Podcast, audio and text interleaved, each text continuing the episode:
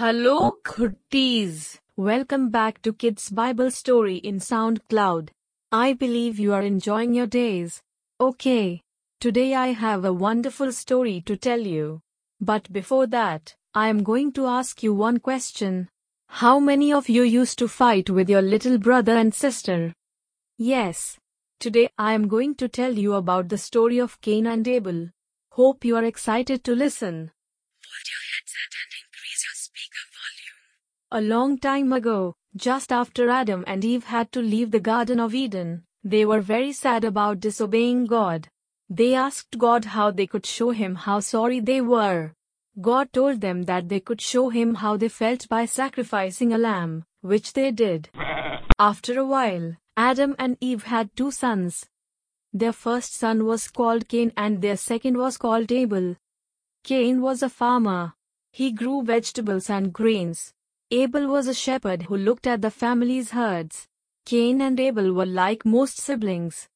They didn't always get along. But they were brothers and loved each other very much, despite their occasional fights. Adam and Eve told Cain and Abel about the message God gave them that they should sacrifice a lamb to God to show how much they appreciated all he'd done and how sorry they were for their sins. Abel was very concerned that his sacrifice is special to God. He chose his first and best lamb and offered it to the Lord. It was hard for Abel to give up his most prized possession, but it was important to him to try his best to do as God had asked. Cain thought his little brother was a bit silly for giving up his best lamb. Good grief, he thought. We need that lamb, God doesn't. I'm sure he'd be just as happy if we sacrificed the runt of the litter. In fact, why does it need to be a lamb at all? I'm a farmer and it's been a great year for my wheat crop. I can't use everything I've grown. Why don't I just burn some of the extra straw I have?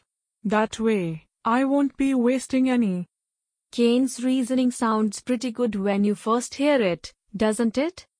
Cain watched as the lamb burnt up completely on the altar, while his leftover straw just smoldered a bit and never really caught fire at all. That could mean only one thing. God preferred Abel. Cain was jealous. He didn't take the time or the responsibility to realize that it was his decision to sacrifice straw that caused the difference in God's response to their sacrifices. Instead, he just got angry at his brother.